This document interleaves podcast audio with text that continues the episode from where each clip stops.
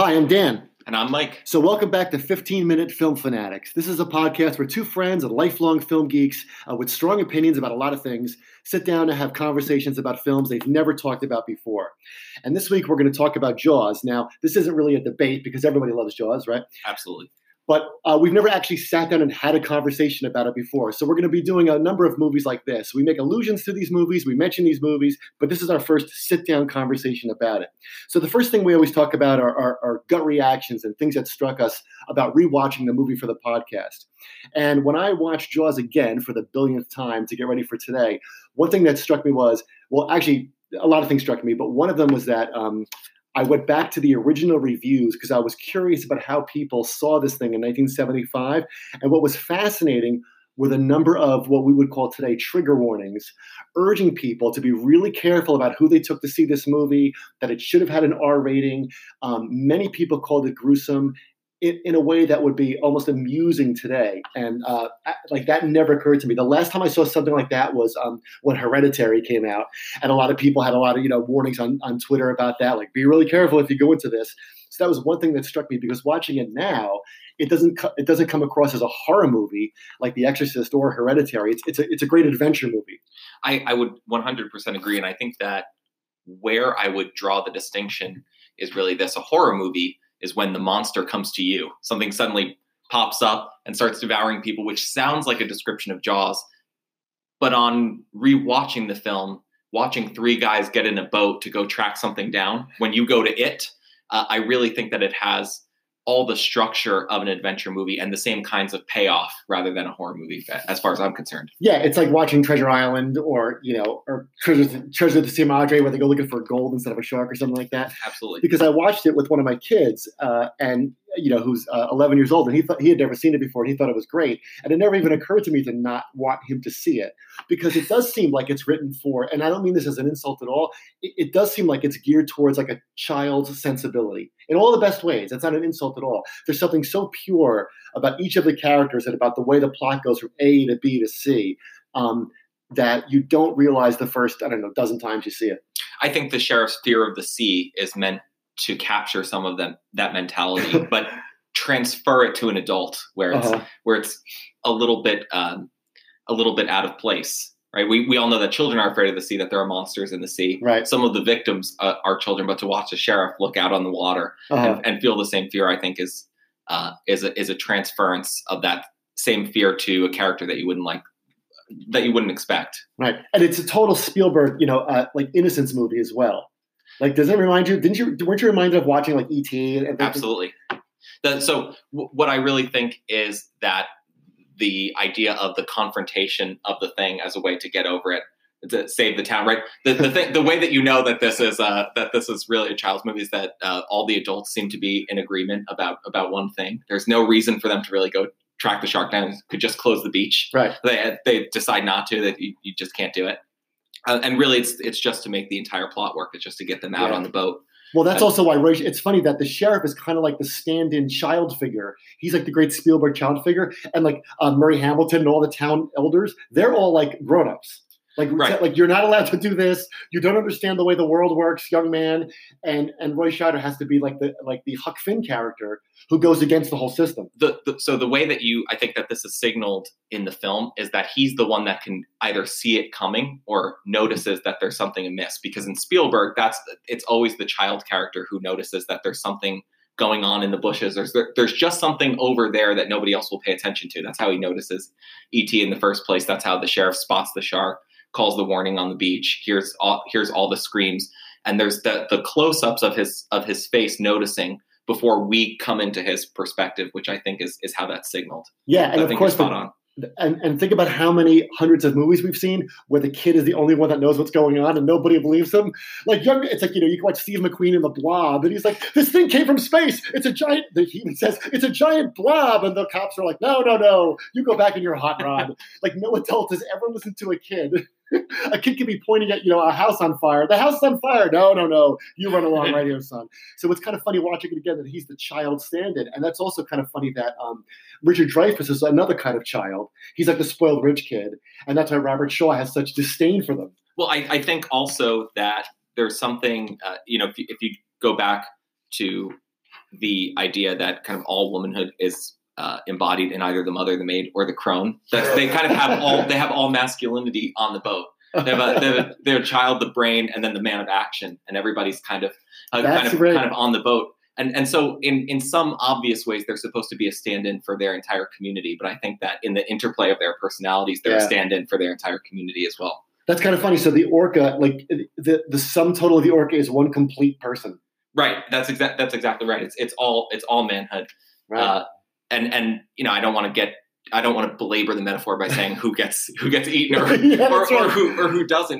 But it would appear as though it's both a rite of passage movie, and then I think that the symbolism of the three guys and their the way that they interplay with one another, right? You know, and then they tend to different guys take control at different pieces, right? So you start off.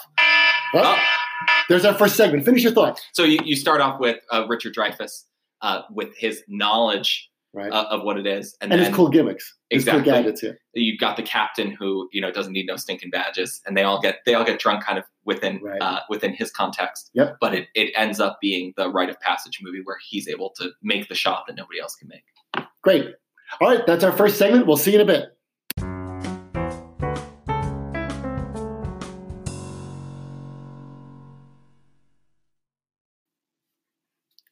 Hey, so welcome back. So quick reminder, in this segment, we talk about our best scene or the favorite scene or the one that we think embodies the ideas of the film. It might seem like an obvious choice, but I'll just lead off. My best scene in Jaws is watching Robert Shaw as Quint get eaten by the shark, watching him hold on as the boat is at an angle and he's going to slide into the open mouth. And you think that it's going to cut away at any point, but it never cuts away. So first it takes his leg, and then it takes him, and then he's gone, and then it's quiet. Mm-hmm.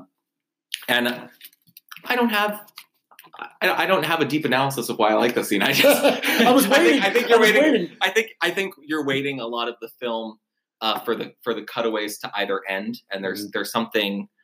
Like if you saw Saw or any other horror movie, right? The idea in a real horror movie is not to show the scariest thing because you're going to complete it yourself.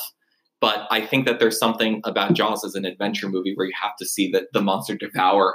And the blood come out of his mouth. And the blood coming out of his mouth is horrifying. But what's even more horrifying is you can see kind of the algebra on his face of, I can get out of this. Right. How am I going to get out of this? Oh my God, I can't get out of this. Right. He knows it's happening to him. He doesn't just get like swapped with the dog. Absolutely. It's not like someone being shot either, you know, where they just go down, then they're quiet in some war movie or something. Right. This is an understanding, which, you know, is kind of the human understanding of mortality, but compressed into 20 seconds, which is, it's not going to be someday. It's going to be, you know, any second now. And there's something about that payoff, which I think works retroactively on the rest of the movie about the actual danger of what they're intending to do. Right. So I think that the ultimate child adventure movie is the three of them set out and the three of them return. Right. But the three of them set out and the two of them return is a slightly different story. Right. Right. And it's funny. It goes back to what we said before about how neither of us think of Jaws as a horror movie. It's an adventure movie. Even when you're watching, you know, Quint get eaten, You're at the edge of your seat and you're feeling suspense, but it's not horror, you know, like C.S. Lewis says somewhere that in one of his books, he says, you know, if you were told there were a tiger in one room, you'd be afraid to go in there. Right. But if you were told there were a ghost in another room, you'd be afraid to go in there for like different reasons. Yeah. He calls that the fear of the numinous. The problem of pain. The numinous. Right. Right. So there's none of that in Jaws. There's no spiritual dread you feel. It's just like, oh, and you've kind of like grown to like all these people, these three characters. Mm-hmm. Right. So it is kind of a hit. He's not like a red shirt in Star Trek. No. Or a throwaway character. Like he really does. No, we've made an emotional investment by the time that he's devoured. Absolutely. Absolutely. So it's violence and there's blood, but it's not horror. Going back to the first thing. So my scene was, can I do my scene? Sure. My scene was, you know, every scene in Jaws works. It's a perfect screenplay. There's no fat on the bone or anything. But when I watch it again this time, you know, I didn't want to do when they sing "Show Me the Way to Go Home" or you know, "She Broke My Heart." Like that's a great emotional core of the movie, right? But what struck me this time is the scene where Alex Kittner's mother stops Brody on the street, and she has her funeral garb on, and she smacks him in the face and says, you knew, and you didn't close the beaches. And Roy Scheider just has to stand there. And I think that scene works And I'm going to go on a little parenthetical thing here. I think that scene works so well, and it's so indicative of what's good about the movie, because it does what the book did not. So Jaws came out in 1975. The book came out in 1974. I was a little kid. I wanted to see the movie. My parents said, "You're too young. You're not allowed." So I read the book. And in the book, there are all these subplots about Hooper seducing Brody's wife and things I didn't really understand when I was like 11 years old trying to read the book, and being shocked that there were curses in it. That also like blew my mind. But when you watch it, the entire screenplay is humans only interact based upon the shark. The shark controls every single human interaction. So there could have been another scene where like Roy Scheider then goes back and talks to his wife and says, you know, I feel kind of guilty. Like, I'm going to have to make this right. We also never find out like why he got transferred out of New York. Like, it doesn't matter.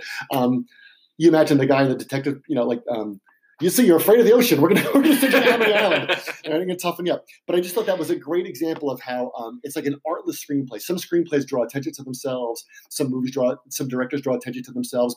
But Spielberg knew that every single scene has to be about the shark, whether the shark's in the scene or not. I think that's a fantastic insight. I think I would take it, like, if I had a second scene that I really think works. It's again, not to over belabor obvious scenes, but it would be him seeing the kid get eaten on the beach, right? Yeah. When they actually freak out, which for the same reasons is I think indicative of him noticing things that first other people don't notice, and then being able to see horror, but standing in for me as a viewer. I can't see what the shark is doing, but Roy is seeing for me. Absolutely. With his big glasses. And letting me in. He sees with his big glasses. Those glasses are adorable. They're awesome. Okay, that's segment 2. Okay, we're going to keep moving. We're going to pause here because we just want to tell you something. If you haven't heard about Anchor, it's the easiest way to make a podcast. So let me explain. The first point is it's free. Yeah. Second, they have all the tools that you need to create, record, and edit your podcast right on your phone or your laptop. Third, Anchor will distribute your podcast for you so you can hear it on Spotify, Apple Podcasts, and many other places. You pick up sponsorships, you can make money from your podcast, and there's no minimum listenership. It's everything you need to make a podcast in one place. Always be closing, Mike. Always be closing. So download the free Anchor app or go to anchor.fm to get started. Okay. Hi, welcome back. So in this third part is when we talk about the end of the movie or the title or other big takeaways, right? So one of the things I wanted to bring up, Mike, was that watching Jaws again, I was reminded of what Howard Hawks said once. He said, Howard Hawks, the great director that we all love, he said, a really good movie has 3 great scenes and no bad ones. So every scene doesn't have to be great, but none of them can be bad. You need at least 3 great scenes. And I thought certainly Jaws kind of follows that advice. I agree. And I think that a lot of it has to do with the casting, which is first perfect. My big takeaway from the movie is, why wasn't Roy Scheider a bigger star? I thought the same thing. I thought the same exact 80s. Thing. I think that going back to some of our points about innocence or the ways that Roy, as the sheriff, lets us into the film, that he is absolutely perfect casting. If you thought about an action star, if you thought about like Charles Bronson or Bruce Willis on the boat killing the shark, that have some one-liner or some other thing about finally seeing the monster go down to the depths of the sea. But Roy Scheider's thing is he just lets out this unbelievable exclamation of joy, which is, I think, what we would do if we saw the same thing happen. It's a scream of victory, but it's a child's scream of victory. Going back to the child thing too, he even smiles. Like, his whole face lights up. He does. He's just got a train set, but he's hanging into the buoy, shooting at the air tank. By the way, how great is it as an adult to watch this and realize how often they show the air tank? Like, watch that compressed air. So that's highly explosive. But I think that going back to what you said before about the child's story and about the innocence, he has such an innocent reaction to it. And again, that's not supposed to be an insult. It's a celebratory moment when he kills a shark, because you feel the same thing. You're like, yeah. And that Bronson or Bruce Willis would have been ironic about it. Well, I think the irony would have come from, Bruce Willis would have hit it on the first shot. Because he's always shooting down planes and helicopters and stuff. But watching him miss as things are inching closer and realizing that he only has a limited time to do it. Is not only a way to create suspense.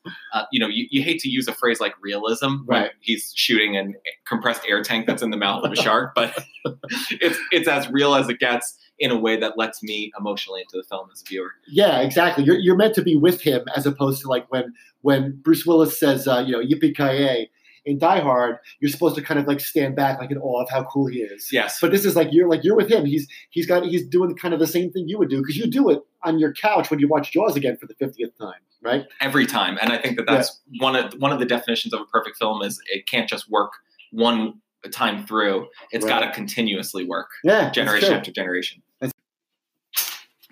So my final takeaway has to do with the title, Jaws, which I think is perfect. In other words, so I think that this film got to a point where it knew exactly what it wanted to be, or what it was, or what people would remember it for. It understands the ways that the audience gets into the film, why people would want to go to see it, how to build buzz.